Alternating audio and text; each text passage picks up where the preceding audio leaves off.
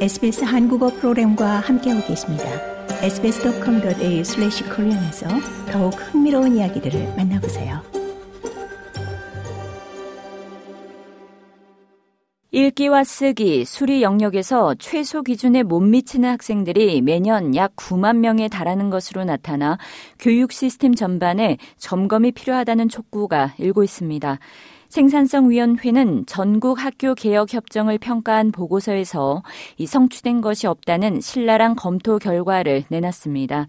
검토 보고서에서는 매년 약 9만 명의 학생들이 읽기와 쓰기, 수리 영역에서 이 전국 일제 학력 평가고사 나플란의 최소 기준에 미치지 못하는 것으로 드러났습니다.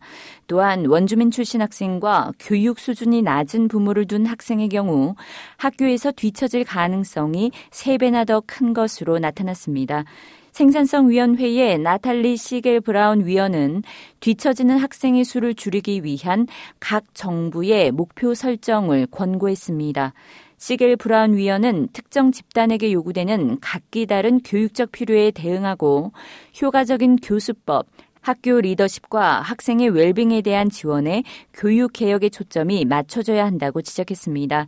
제이슨 클레어 연방 교육장관은 효과적이자 공정한 교육 시스템 구축을 위해 변화가 필요하다고 말했습니다. Shortly I'll be announcing a team of experts and their terms of reference that will guide us in the development of the next National Schools Reform Agreement.